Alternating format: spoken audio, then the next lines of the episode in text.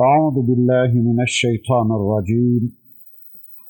بسم الله الرحمن الرحيم. الحمد لله رب العالمين. والصلاة وأتم التسليم على سيدنا محمد المبعوث رحمة للعالمين.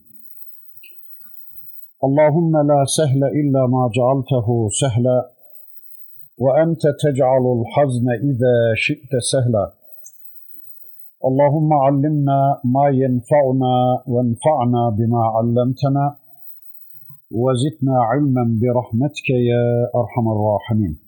أما بعد فأخذتهم الرجفة فأصبحوا في دارهم جاثمين. إلى آخر الآيات. صدق الله العظيم. Muhterem müminler, birlikte Araf suresini tanımaya çalışıyorduk. Geçen haftaki dersimizde surenin 91. ayeti kerimesine kadar gelmiştik. İnşallah bu haftaki dersimizde de okumuş olduğum bu 91. ayeti kerimesinden itibaren tanıyabildiğimiz kadar surenin öteki ayetlerini tanımaya çalışacağız. Bundan önceki ayetlerinde Rabbimiz Şuayb Aleyhisselam'ın toplumuyla mücadelesini anlatmıştı. Şuayb Aleyhisselam geldiği toplumu Allah'a kulluğa davet etmiş, tevhide davet etmiş ama toplum onu dinlemeye, ona iman etmeye yanaşmamışlardı. Neticenin nasıl olduğunu bakın 91. ayeti kerimesinde Rabbimiz şöylece haber verir. فَأَخَذَتْهُمُ الرَّجْفَةُ فَأَصْبَحُوا ف۪ي دَارِهِمْ جَاثِمِينَ Bu yüzden onları bir sarsıntı tuttu ve oldukları yerde dizüstü çöküverdiler. Evet, bu yedikleri naneler yüzünden onları bir raçfe, bir sarsıntı, bir deprem ya da geberin geberesiciler diye bir ses yakaladı da hepsi oldukları yere diz çöküverdiler. Oldukları yere yığılıp kalıverdiler. Evlerinin ortasında diz çökülü kalıverdiler. Zaten ölüydü bu kafirler. Çünkü vahiy ile ilgi kuramamış insanların tamamı ölüdürler. Kur'an ve sünnetle tanışamamış insanların tamamı ölüdürler. İşte bu ölüleri bir sarsıntı kendilerine getiriverdi. Yani Allah'tan gelen bir raçfe, bir sarsıntı onları olmaları gereken konuma getiriverdi. Onlar hayatlarında diz çöküp Allah'a kulluk yapmaları gerekirken bundan kaçınıyorlardı da bir sarsıntı onları diz çöktürüverdi. O ana kadar Allah huzurunda diz çökmeye yanaşmayan alçaklar çaresiz diz çöküverdiler. Kazandıkları o malları, mülkleri, çalıp çırptıkları servetleri, o makamları, mansıpları, güçleri, kuvvetleri, medeniyetleri onları Allah'ın azabından kurtaramadı. Ekonomik yönden çok büyük bir güce sahip oldukları halde bu güç ve kuvvetlerine güvenerek Allah'a ve Allah'ın elçisine kafa tuttukları halde evlerinde ıhı verdiler. Allah diyor ki bakın اَلَّذ۪ينَ كَذَّبُوا شُعَيْبًا كَاَنْ لَمْ يَغْنَوْ ف۪يهَا اَلَّذ۪ينَ كَذَّبُوا شُعَيْبًا كَانُوا هُمُ الْخَاسِرِينَ Şuayb'ı yalanlayanlar yurtlarında sanki hiç yaşamamışlar gibi oldular. İzleri bile kalmadı. Mahvoldular. Mahvolanlar Şuayb Aleyhisselam'ı yalanlayanlar oldu.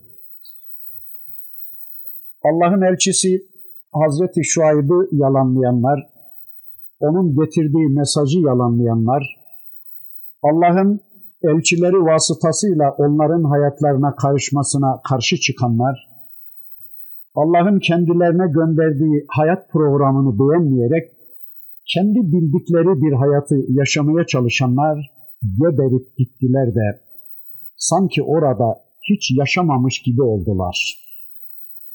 Sanki orada böyle bir toplum hiç yaşamamıştı. Sanki Medyen diye bir ülke hiç olmamış, sanki o insanlar orada hiç yaşamamıştı. Sanki orada böyle bir toplum hiç zevk yapmamış, sanki orada hiç bayram yapmamışlar, yaşamamışlar, hiç şenlikte bulunmamışlar. Yani şen şakrak bir toplum yaşamamıştı artık orada. Onlardan arkaya kalan hiçbir iz, hiçbir eser yoktu. اَلَّذ۪ينَ كَذَّبُوا شُعَيْبًا كَانُوا هُمُ الْخَاسِرِينَ Allah'ın elçisi Hazreti Şuayb'ı ve onun getirdiği hayat programını yalanlayanlar ziyana uğradılar. Ziyana uğrayanlar kendileri oldu. Güya bunlara göre Allah'a ve Allah'ın elçisine iman eden, hayatlarını Allah'ın istediği gibi yaşayanlar ziyana uğrayacaklardı. Kaybedenler bunlar olacaktı ama kendileri oldular. Sıfırı tüketenler onlar oldu. Her şeylerini bitirenler, her şeylerini tüketenler onlar oldu. Tüm değerlerini, tüm sermayelerini sıfırlayanlar onlar oldu. İşte peygamberleri yalanlayanların akıbeti budur. Hiçbir zaman Allah'ın elçilerine iman eden, Allah'ın elçilerinin gösterdiği hayatı yaşayan müminlerin ne dünyada ne de ukbada kaybetmeleri asla düşünülemez. Aksine hem dünya hem de ukbada kaybedenler, elleri boşa çıkanlar, Allah'ın elçilerini reddederek kendi hayat programlarını kendileri yaparak küfürlerine, şirklerine ve isyanlarına devam edenlerdir. Evet, böylece bir toplumun daha defteri duruluyor, bir toplum daha tarih sahnesinden siliniyordu. فَتَوَلَّا عَنْهُمْ وَقَالَ يَا قَوْمِ لَقَدْ أَبْلَغْتُكُمْ رِسَالَةَ رَبِّي ve nasahtu lekum fekeyfe asa ala kavmin kafirin. Şuayb aleyhisselam onlardan yüz çevirdi, onlardan döndü de bakın şöyle dedi. Ey milletim, ey kavmim, andolsun ki Rabbimin sözlerini size bildirdim. Size öğüt verdim. İnkarcı millet için niçin üzüleyim ben?'' Sizin gibi böyle kafir bir toplum için niye üzüleyim ben? Uyarılarına kulak vermeyen, dediklerini dinlemeyen toplumunun helakini acı acı seyreden Allah'ın elçisi, onlardan yüz çevirerek, ey kavmim, ben size Allah'ın mesajını duyurdum. Rabbimin sizin adınıza bana gönderdiklerinin tümünü ben size ulaştırdım. Ve üstelik size karşı da nasuh davrandım. Sizin iyiliğinizi istedim. Şahsi meseleleri hiç nazar itibara almadım. Yani benim şahsıma karşı yaptıklarınız işkenceleri, yalanlamaları, hakaretleri hiç nazarı itibara almadan şahsıma karşı yaptıklarınıza darılarak sizin cehenneme gidişinize asla göz yummadan, sizden intikam almayı da asla düşünmeden hakkı olduğu gibi size aktardım. Yani hep sizin lehinize hareket ettim. Ama sizler nasihatten anlamaz, iyilik bilmez bir toplum oldunuz.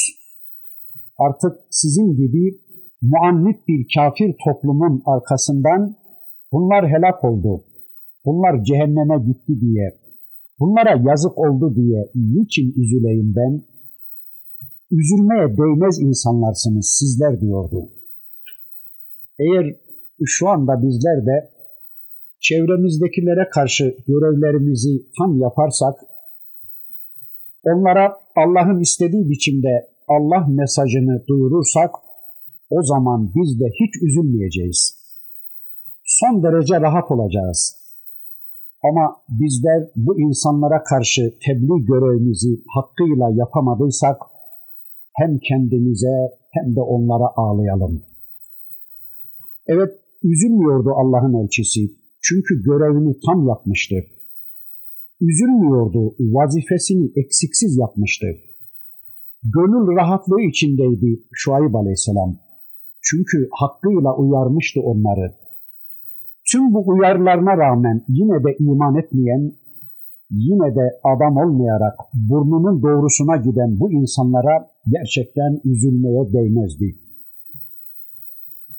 Demek ki kafirlerin, müşriklerin arkasından üzülmek caiz değildir. İşte Allah'ın en merhametli, en şefkatli kulunun onların dirilişi için kendini bile ihmal edecek kadar çırpınan bir Allah elçisinin onların arkasından hiç de üzülmediğini görüyoruz. Firavun'un arkasından da kimse üzülmedi. Rabbimiz kitabımızın başka bir yerinde ona ne gök ağladı ne yerdekilerden kimse ağladı buyurmaktadır.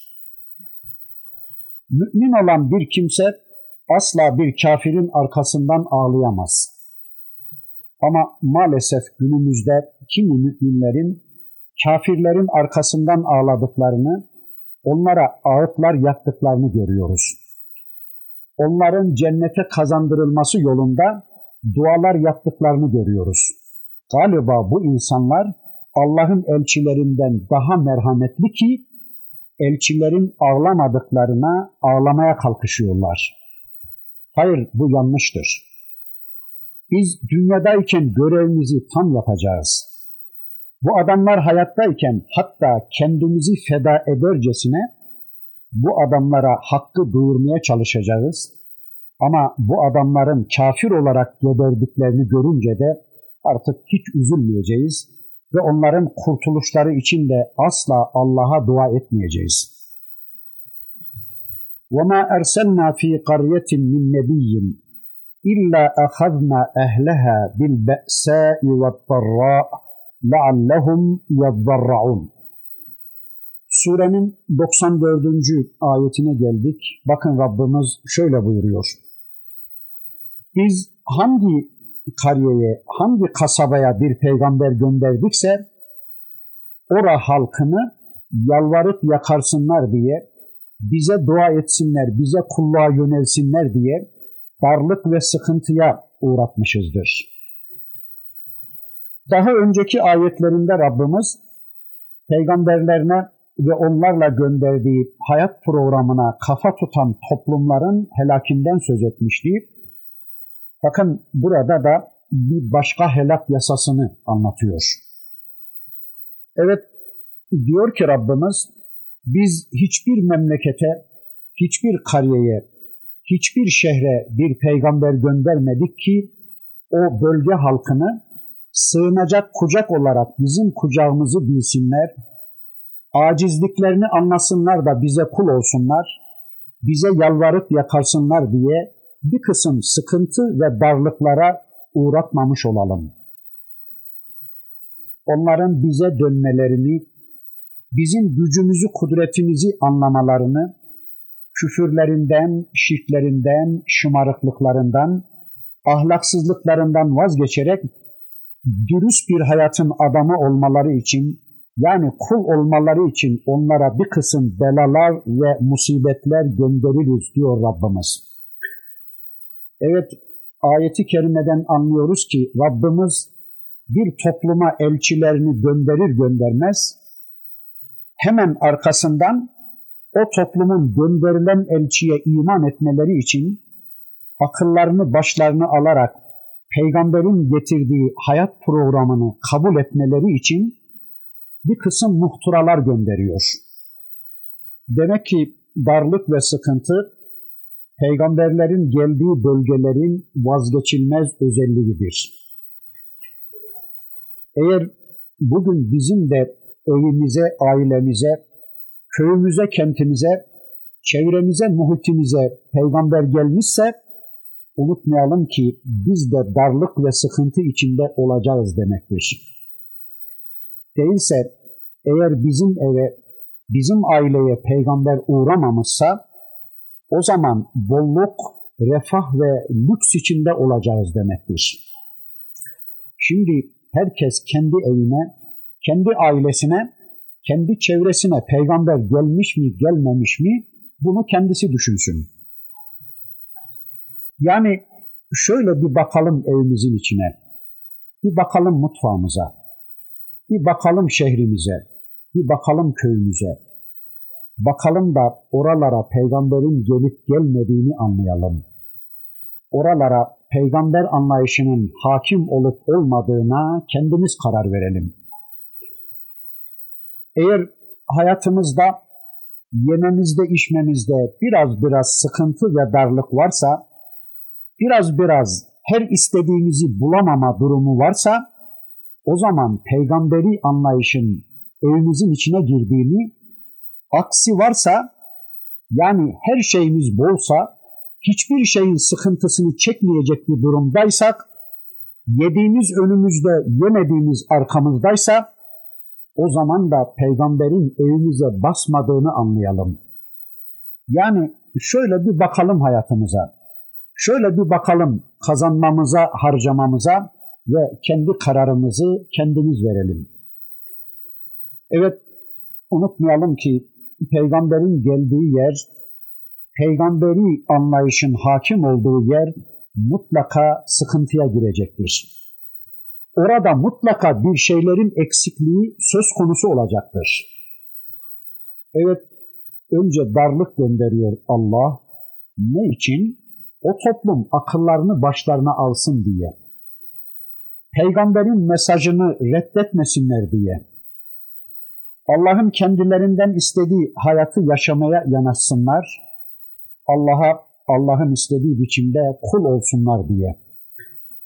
Yani kendi acziyetlerini anlayıp sığınılacak kucak olarak Rablerinin kucağını bilsinler, ibret alsınlar da gittikleri yolun yanlışlığını anlasınlar, peygamberin getirdiği vahiy sistemini kabullensinler ve böylece hayatlarını Allah'ın istediği biçimde düzenlesinler diye Allah onlara bir takım sıkıntılar gönderiyor.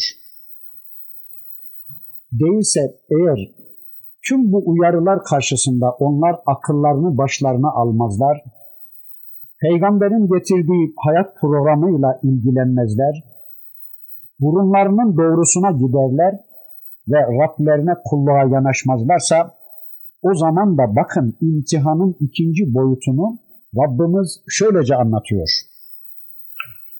ثُمَّ بَدَّلْنَا مَكَانَ السَّيِّئَةِ الْحَسَنَةَ hatta afev ve kalu kad messe âbâena tarrâ'u ve serrâ fe'ekadnâhum bagteten ve hum la yeş'urun. Sonra kötülüğün yerine iyilik koyduk. Kötülüğü iyilikle değiştirdik. Öyle ki çoğalıp babalarımız da darlığa uğramış, bolluğa kavuşmuşlardır dediler. فَاَخَذْنَاهُمْ بَغْتَةً وَهُمْ لَا يَشْعُرُونَ bu yüzden onları haberleri yokken ansızın yakalayıverdik. Evet, daha sonra da biz o kötülükleri, o sıkıntıları iyilikle değiştiriveririz. Yani onların tüm sıkıntılarını alıveririz. Tüm kıtlıklarını, yokluklarını, dertlerini, sıkıntılarını, hastalıklarını, mahrumiyetlerini alıveririz de onların yerine bolluklar, rahatlıklar veri veririz. Öyle ki çoğalırlar, çoğaldıkça çoğalırlar. Evlatların çokluğu, malların çokluğu, mülklerin çokluğu, dünyalık ve rahat adına ne varsa hepsini çok çok veri veririz. Ve sonra da derler ki işte bu normal bir hayatın gerekleridir. Bir zamanlar babalarımızın başından da böyle şeyler gelip geçmişti.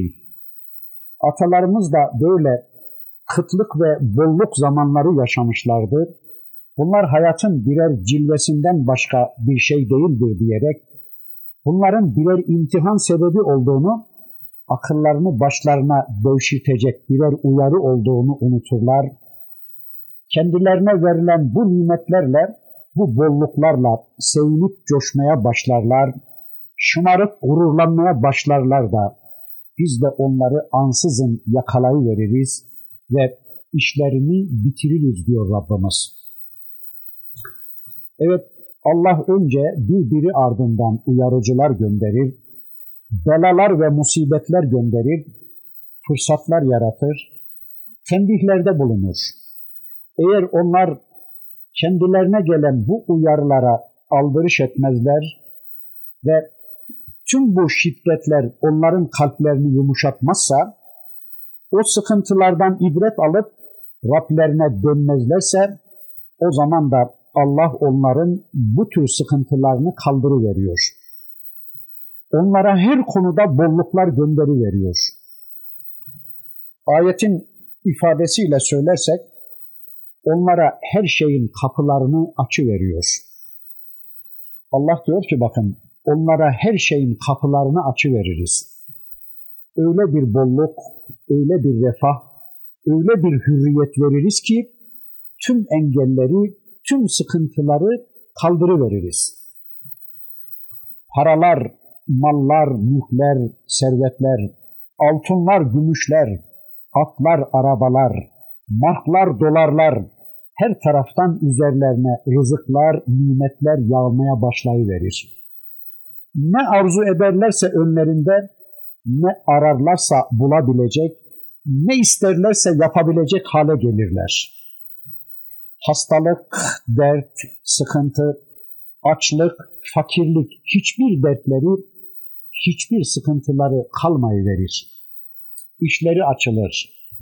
Ev alırlar, dükkan alırlar, şansları yaver gider. Milletvekili olurlar, bakan olurlar, dekan olurlar, yok başkanı olurlar. Dünya nimetleri adına Cenab-ı Hak bütün kapıları onlara açı verir ferahlanır, ne oldum delisi olurlar, bütün bunları kendilerinin yaptığını iddia ederek takdiri unutuverirler, Allah'ı unutuverirler.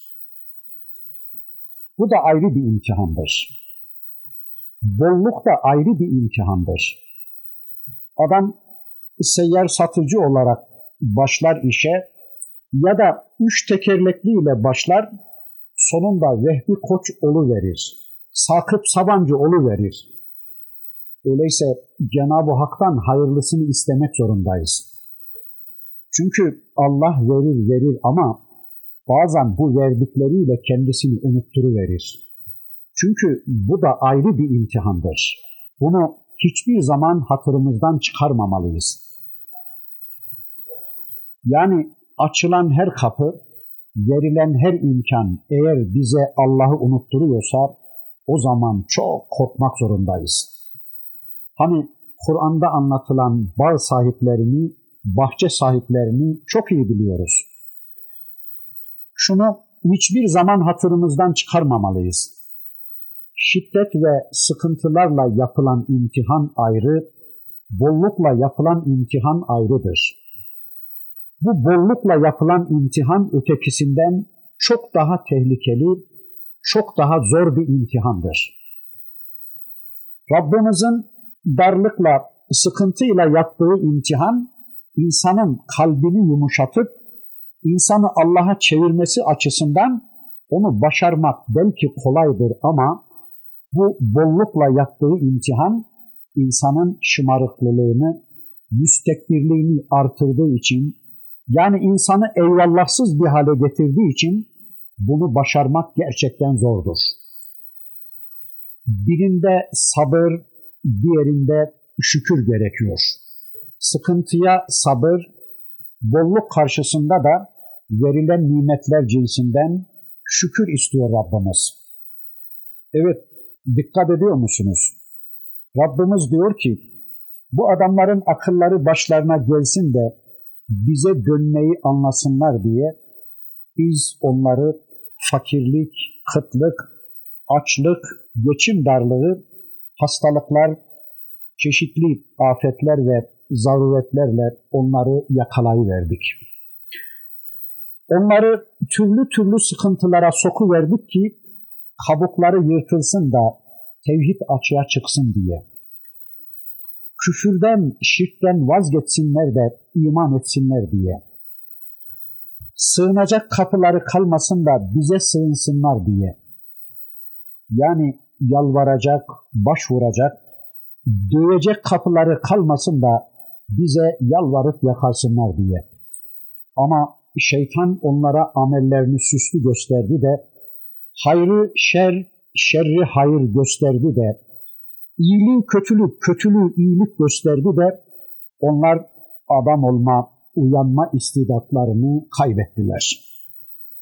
Evet, aslında o imtihanlar, o belalar ve musibetler onlarda sığınma duygusunu, kulluk ve kurtuluş hissini, Allah'a yalvarıp yakarma hissini uyandıracak ilahi uyarılardı. Ama bilelim ki bunların ilahi uyarıcılığı devamlı değildir. Onun içindir ki böyle bir durumla karşı karşıya gelen kişi onu bir nimet bilmeli ve süratli bir şekilde uyanıp tevbe ve yalvarışlarla Allah'a yönelmeli ve durumunu düzeltmesini bilmelidir. Zira bu durum kısa bir süre sonra kaldırılıverir. Ya da esasen kısa bir süre sonra bu uyarının tesiri gittikçe azalır ve nihayet o sınırlı müddet bitiverir. Yani o sıkıntının uyarıcı özelliği kayboluverir. Bir alışkanlık ve tabii bir hal oluverir. Yani kısa bir dönem sonra bu belaların, bu sıkıntıların terbiye edici hiçbir tesiri kalmaz. Evet Allah dönsünler diye, tevbe etsinler diye, kendilerine gelsinler de Allah'a yalvarıp yakarsınlar diye onlara belalar ve sıkıntılar gönderdi. Hiç değilse böyle bir durumdalarken bari yalvarıp yakarmalı değiller miydi? Kalpleri taş gibi kas katı kesildi de amellerini şeytan kendilerine süslü gösterdi. Ya da şeytan onlara bu gelenleri farklı bir biçimde yorumlattı. Mesela Ağat kavmi, Hud kavmi, Lut kavmi ve Eykeliler Allah'ın kendilerine ibret alsınlar diye gönderdiği bu belaları tabiat kanunları olarak yorumladılar. Bugün de aynı şekilde yorumluyor insanlar. Veya işte bunlar olağan şeylerdir. Daha önceki toplumlara da böyle şeyler gönderilmiştir dediler. Tıpkı şu anda bizim toplumun bu depremleri, bu felaketleri farklı bir biçimde yorumlayıp onlardan ibret almaya yanaşmadıkları gibi. Şeytan ibret almalarını engelledi, amellerini yaptıklarını onlara süslü gösterdi. Hayatlarından, durumlarından, amellerinden razı oldular. Ne var bizim hayatımızda? İşte kulluk budur dediler. İşte İslam budur dediler. İşte şu anda bizler Allah'ın bizden istediği hayatın içindeyiz dediler. Bizler şu anda Allah'ın razı olduğu hayatı yaşıyoruz dediler. Allah da onları ansızın yakalayıverir de işlerini bitiriverir. وَلَوْ أَنَّ أَهْلَ الْقُرَى آمَنُوا وَاتَّقَوْا لَفَتَحْنَا عَلَيْهِمْ بَرَكَاتٍ مِنَ السَّمَاءِ وَالْأَرْضِ وَلَكِنْ كَذَّبُوا فَأَخَذْنَاهُمْ بِمَا كَانُوا يَكْسِبُونَ Eğer kasabaların halkı inanmış ve bize karşı gelmekten sakınmış olsalardı, müttaki davranmış olsalardı, onlara göğün ve yerin bolluklarını açı verirdik. Ama yalanladılar, bu yüzden onları yaptıklarına karşılık yakalayıverdik.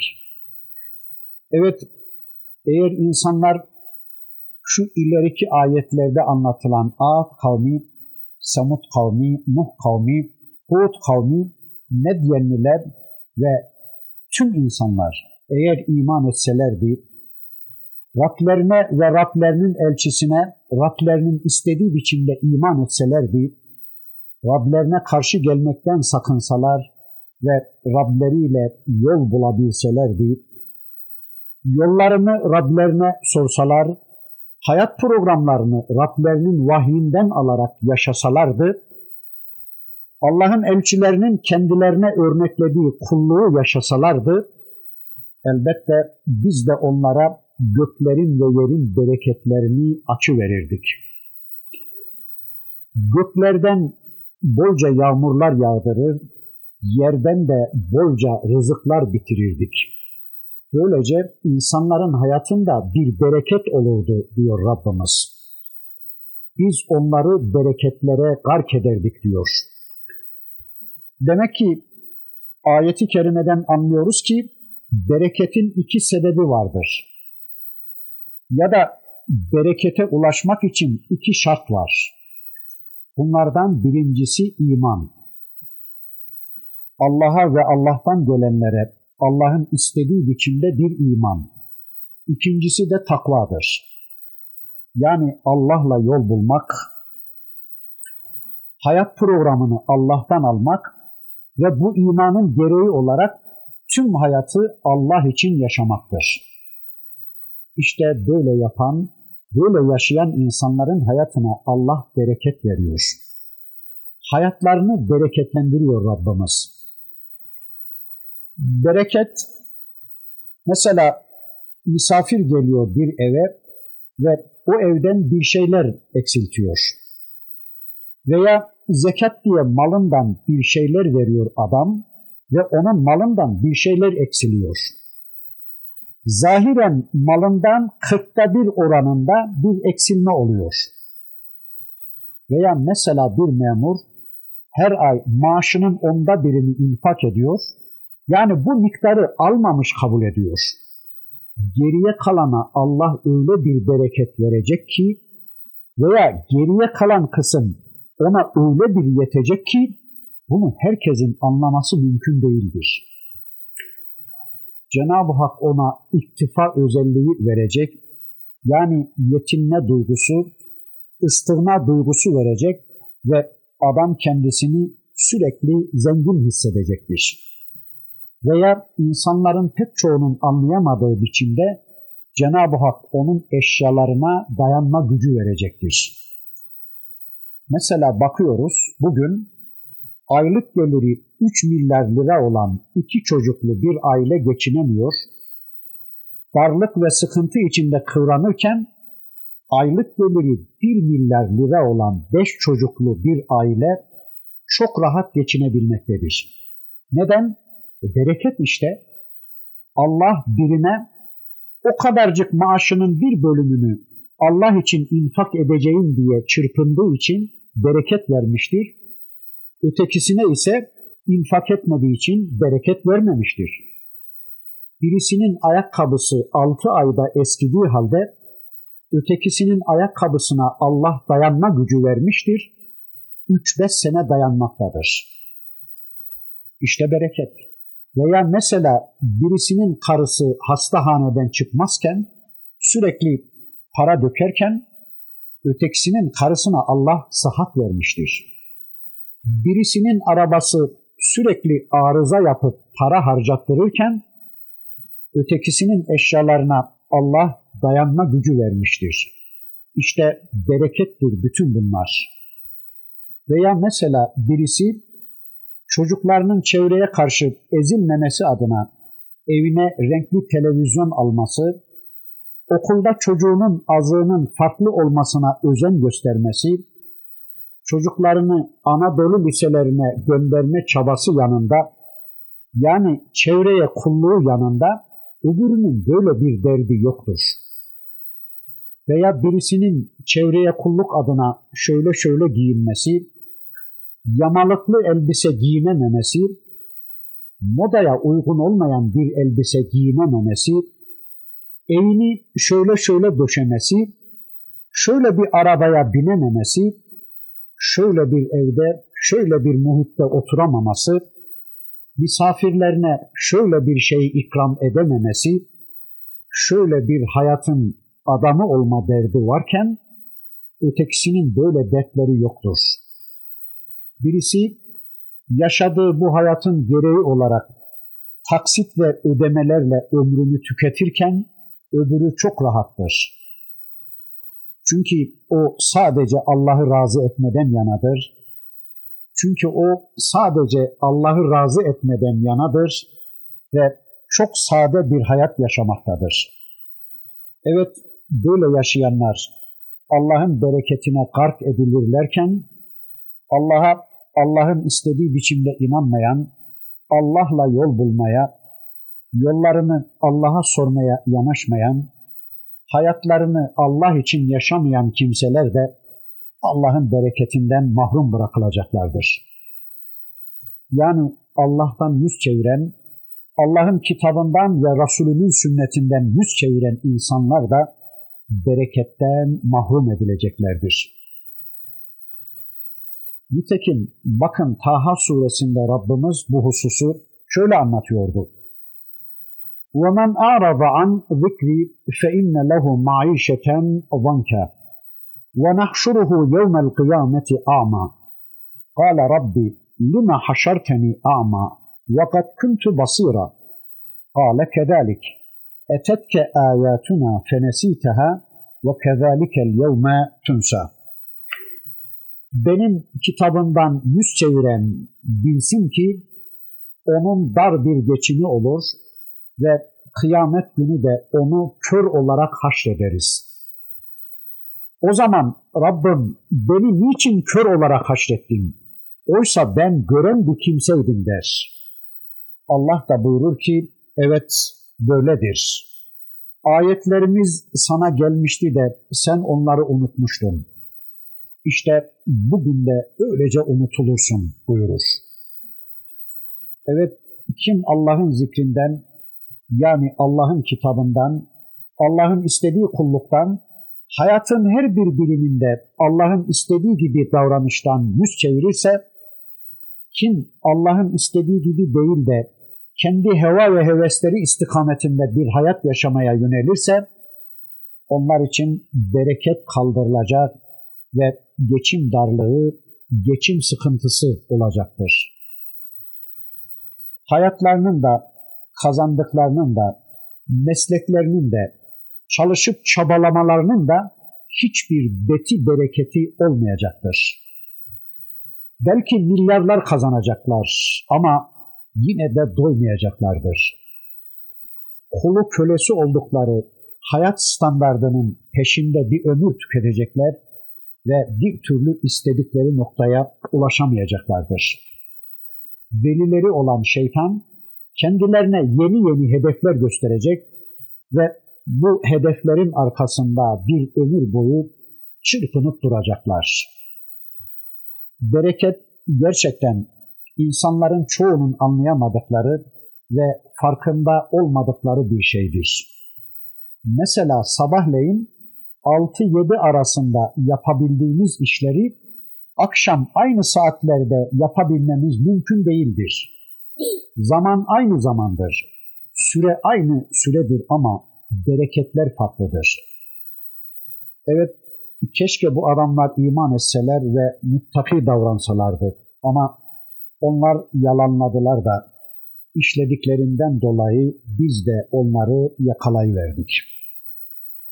فآمن أهل القرى أن يأتيهم بأسنا بياتا وهم نائمون Kasabaların halkı geceleyin uyurken azabımızın kendilerine gelmesinden güvende miydiler?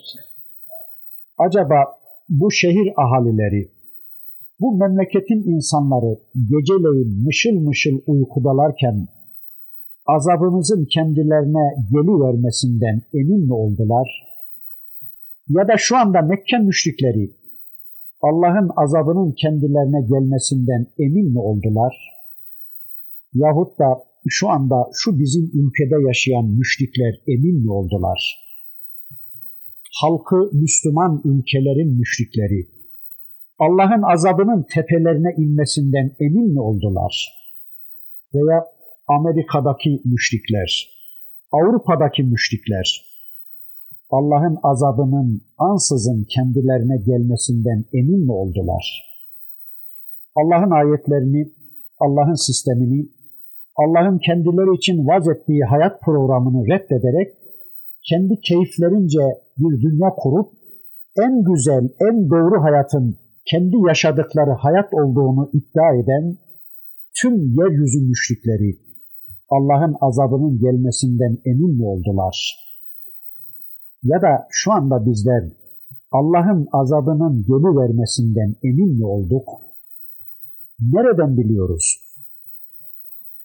Mesela bu gece bir depremle Konya'nın yerin dibine batmayacağını, nasıl olur da kendimizi güvende hissedebiliriz?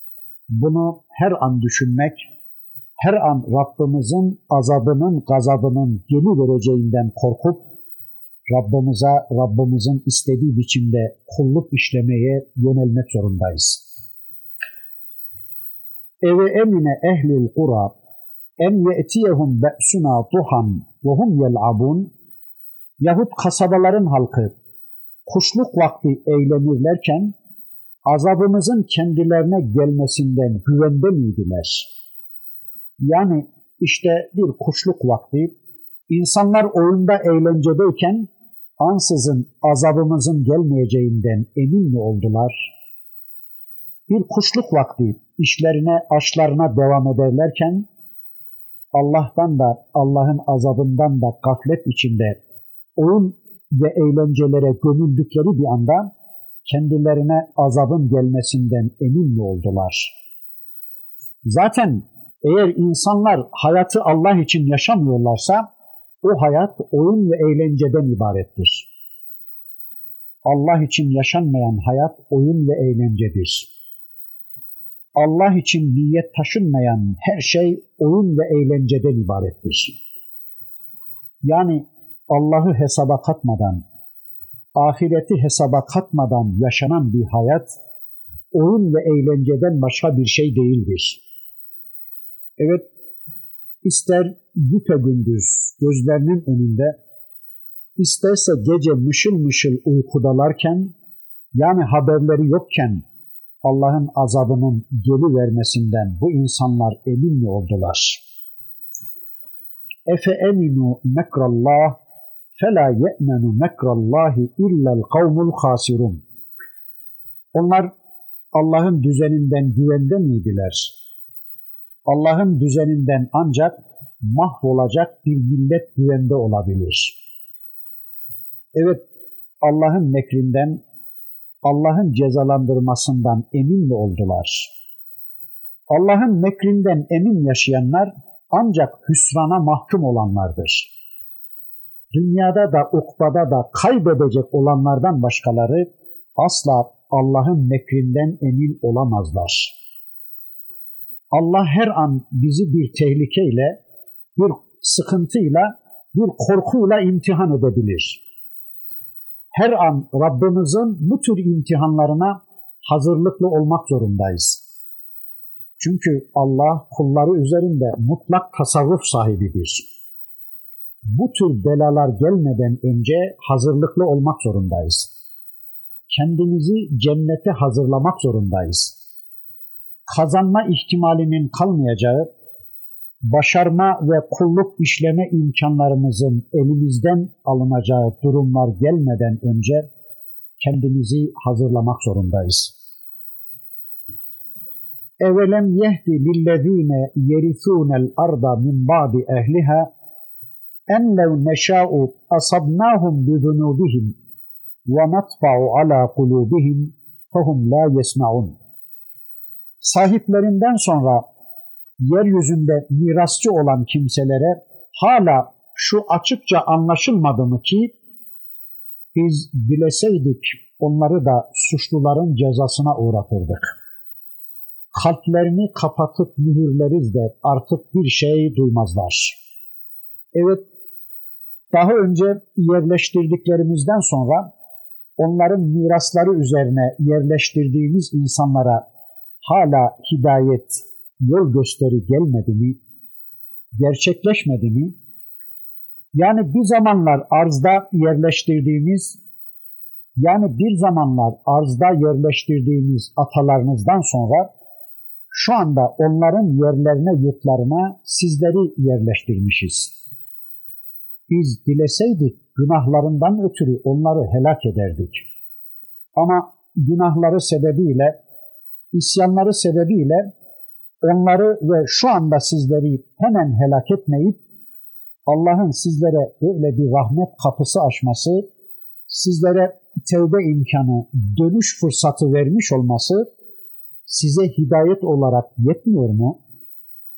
Hakkı anlamanızı sağlamıyor mu Rabbinizin bu yaptığı? Rabbinizin sizin adınıza işleyen bu rahmeti sizin onu anlamanıza yetmedi mi? Ama bu gerçeği anlamaya yanaşmayanların kalplerini mühürleriz de artık bir şey duymaz ve duygulanmaz olurlar. Yani eğer bir insan ben şu ana kadar mesela 30 yaşına kadar İslam dışı bir hayat yaşadım. İslam dışı bir hayat yaşadım ama şu ana kadar ciddi bir azapla, ciddi bir ikapla karşılaşmadım. Öyleyse 40 yaşına geleyim de Rabbime kulluk yoluna o zaman gireyim der.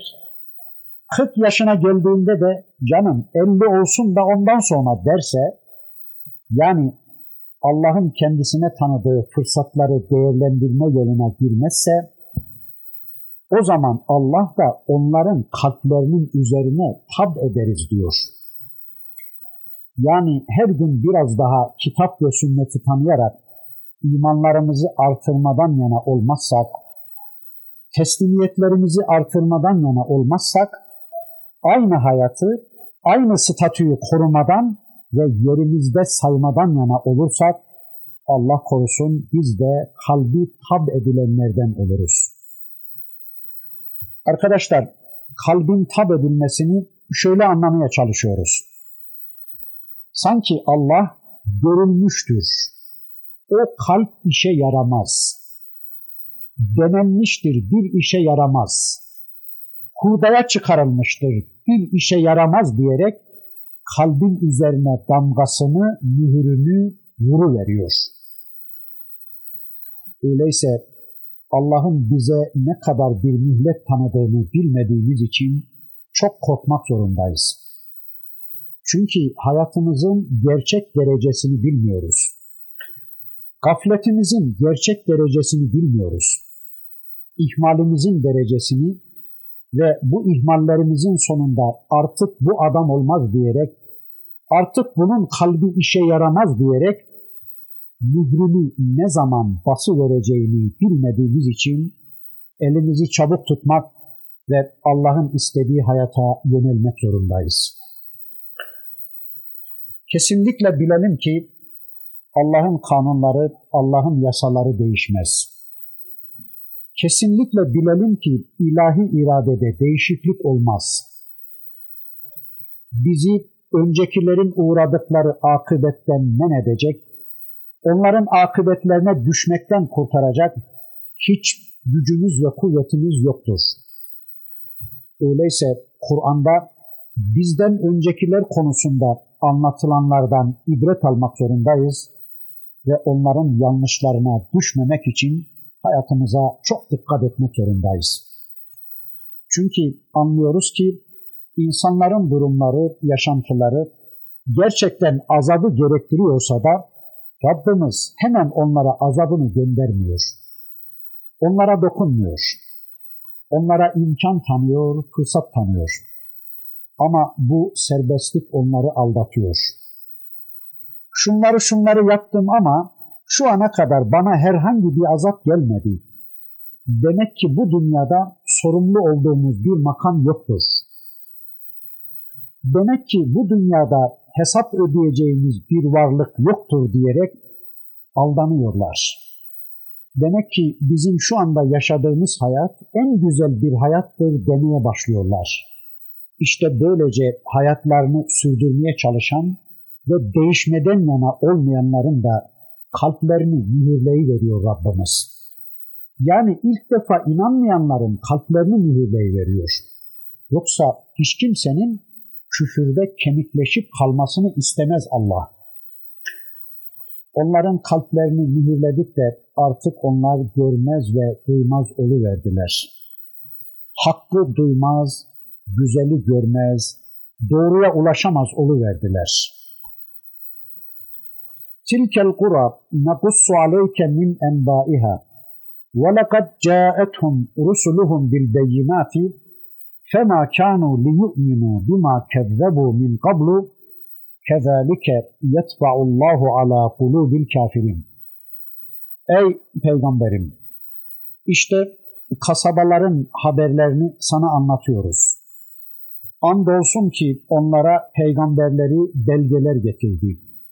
Öncekileri yalanladıklarından ötürü inanmadılar.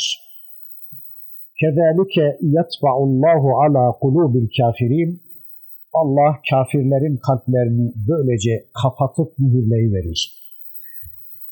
Evet, işte sana senden önceki kasabaların, şehirlerin haberlerini anlatıyoruz.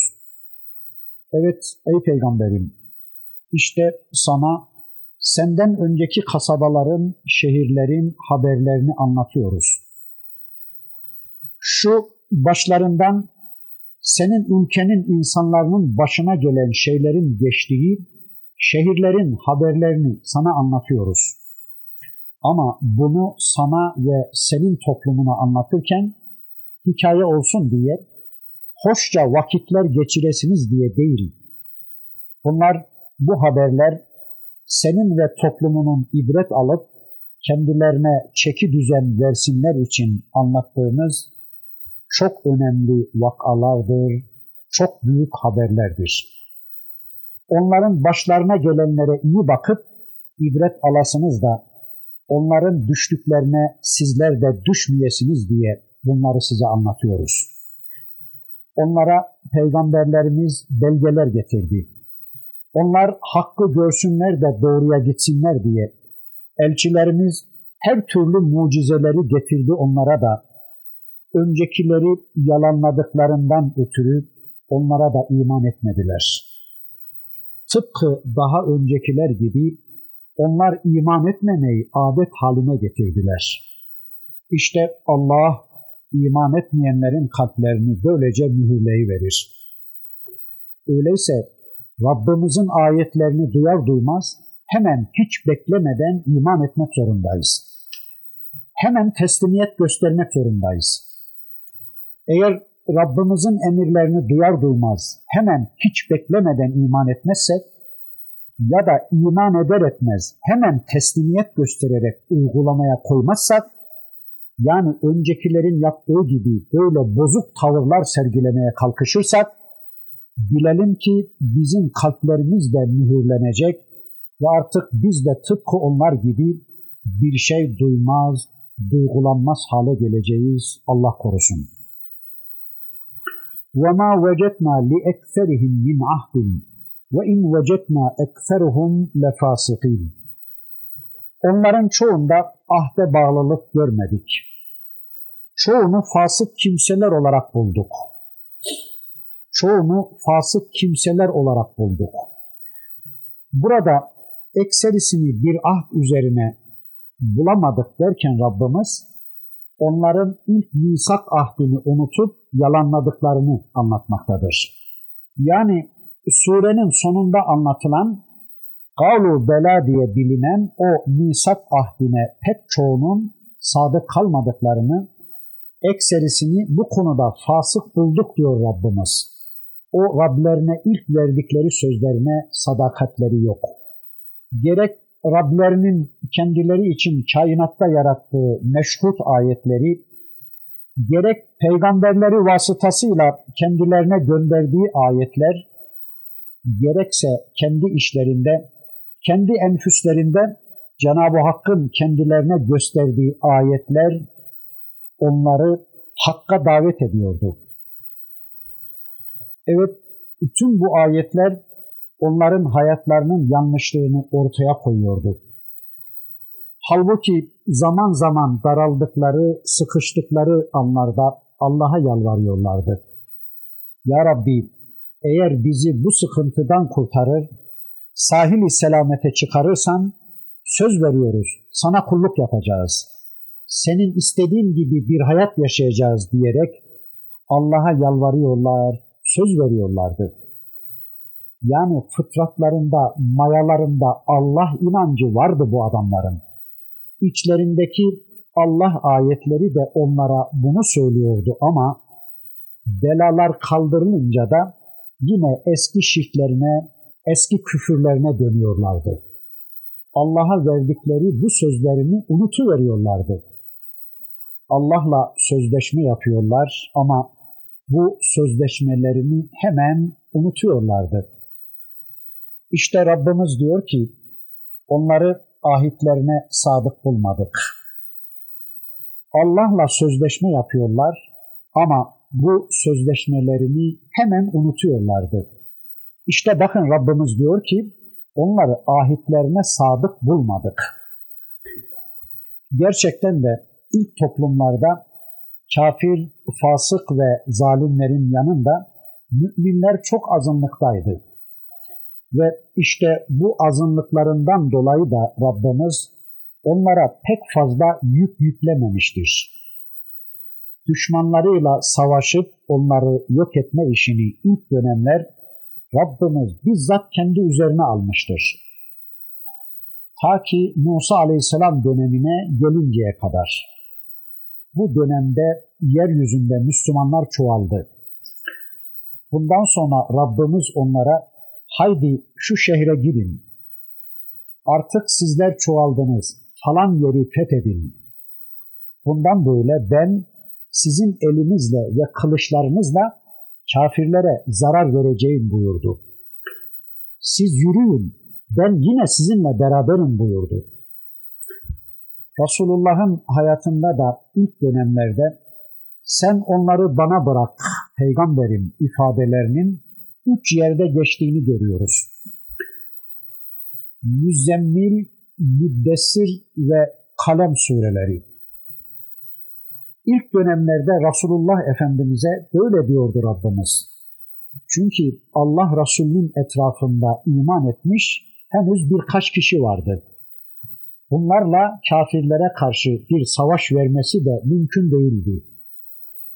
Resulullah Efendimizin ve beraberindeki bir avuç Müslümanın daraldıkları, bunaldıkları bir zamanda bu ayetler geliyor ve Müslümanlar da rahat bir nefes alma imkanı elde ediyorlardı. Sen çekil kenara ey peygamberim. Onlar benimle karşı karşıya gelsinler ve benimle baş etsinler diyordu. Bir zamanlar Hazreti Nuh'a da diğerlerine de böyle demişti ve onlara nasıl yardım ettiğini, onların düşmanlarını nasıl kahrettiğini göstermişti Rabbimiz ona. O dönemlerde de kafirler müminlerin eliyle değil, bizzat Rabbimiz tarafından yok edilmişti.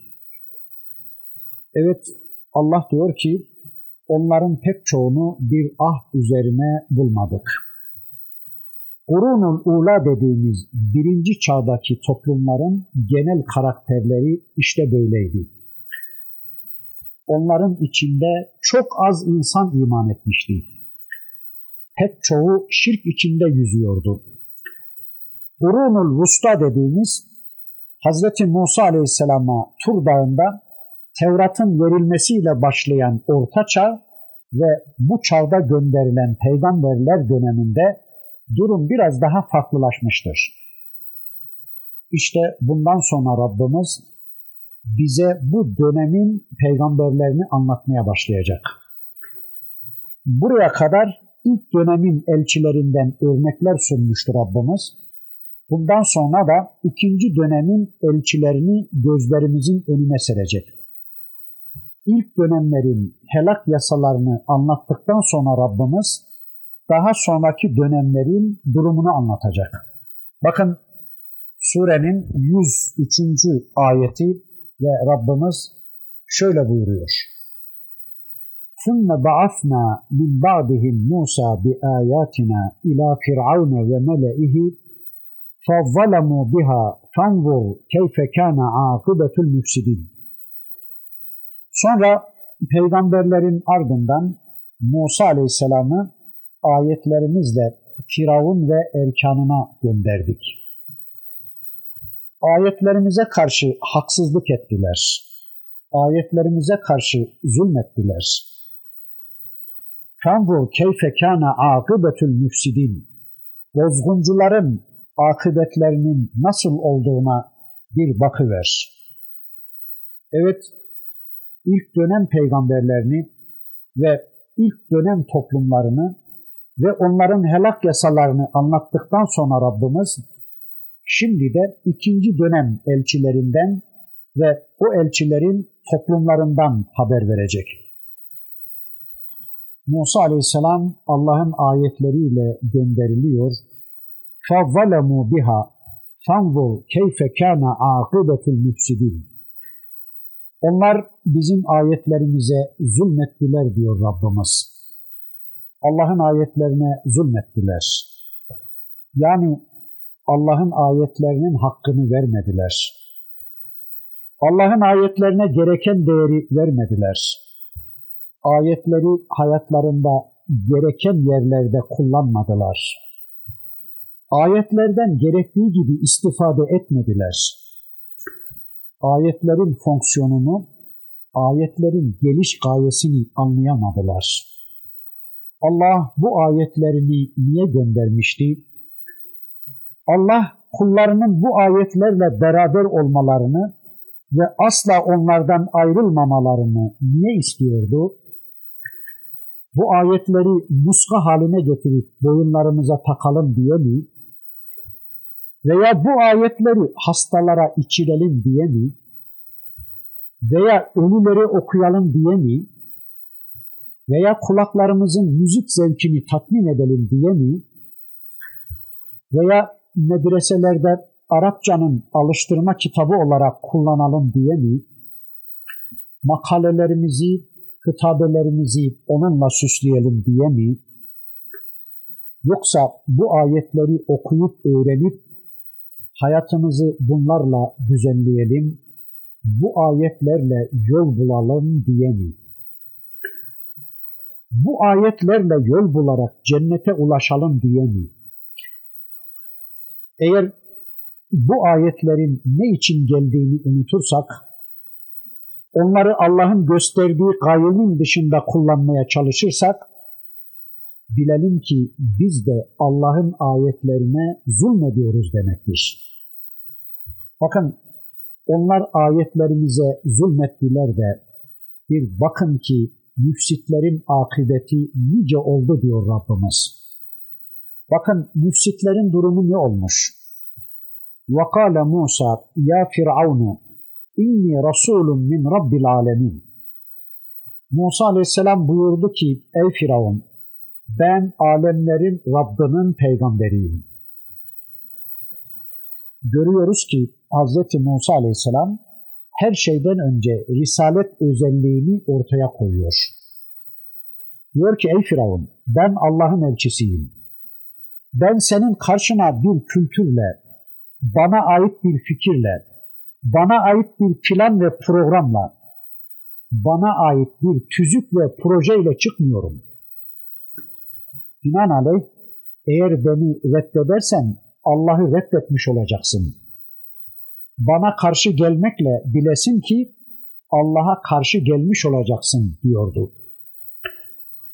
Tabi kendisi Rablik iddiasında bulunduğu için Firavun karşısında alemlerin Rabbinin elçisi olduğunu söyleyerek Hazreti Musa aynı zamanda bu ifadesiyle onun Rabliğini de reddediyordu. Evet ben alemlerin Rabbinin elçisiyim ve hakikun ala ella ekule alallahi illel hak. Kad ci'tukum bi beyinetin min rabbikum fe ersil ma'iye beni İsrail. Bana Allah'a karşı ancak doğruyu söylemek yaraşır. Size Rabbinizden bir mucize getirdim. İsrailoğullarını benimle beraber koyuver dedi. Evet, ben Allah'a karşı haktan başka, hak sözden başka bir söz de söylemiyorum. Ben Allah adına konuşuyorum ve benim hayatımda söyleyeceklerimin tamamı haktır. Hakkın dışında söz söylemek bana yaraşmaz, bana yakışmaz. Benim üzerime gereken, tüm müminlerin üzerine gereken, tüm insanlara düşen sadece hak söylemektir. Hakkın dışında, Allah'ın dediklerinin dışında söz söylemek bana yakışmaz. İşte böyle bir zalim karşısında, böyle bir konumda bizim örneğimiz olan Hazreti Musa'nın davranışı bizim için de en güzel bir örnek olacaktır. Yani bizler de konumumuz ne olursa olsun, durumumuz ne olursa olsun devamlı hakkı söylemek, hakkı haykırmak ve haktan başkasını söylememek zorundayız. En zalim birinin karşısında bile haktan ayrılmamak, eğilip bükülmemek zorundayız. Sürekli hakkın müdafiği ve tercümanı olmak zorundayız. Eğer bulunduğumuz bir konumda hakkı söylemekten çekiniyor veya korkuyorsak, o zaman hiç olmazsa susmak zorundayız. O konumda hiç olmazsa batıl veya yalan söyleyerek hakkı yamultmaktansa susmayı tercih etmeliyiz. Yani insanların bizim şahsımızda Allah dinini yanlış öğrenmeleri söz konusuysa hiç olmazsa susmayı tercih etmeliyiz. قَدْ جِئْتُكُمْ بِبَيِّنَةٍ مِنْ رَبِّكُمْ فَاَرْسِلْ مَعْيَ بَنِي İsrail. Ben size Rabbinizden bir beyine ile geldim. Rabbinizden size bir beyine getirdim. Ve devam ediyor. Rabbiniz sizden istiyor ve emrediyor ki İsrailoğullarını bana bırakın ve benimle gönderin. Evet Musa aleyhisselam önce konum belirlemesi yapıyor. Kendi konumunu belirliyor. Ben Allah'ın elçisiyim ve onun tarafından geliyorum diyor. Sonra da görevini yani geliş gayesini ortaya koyuyor.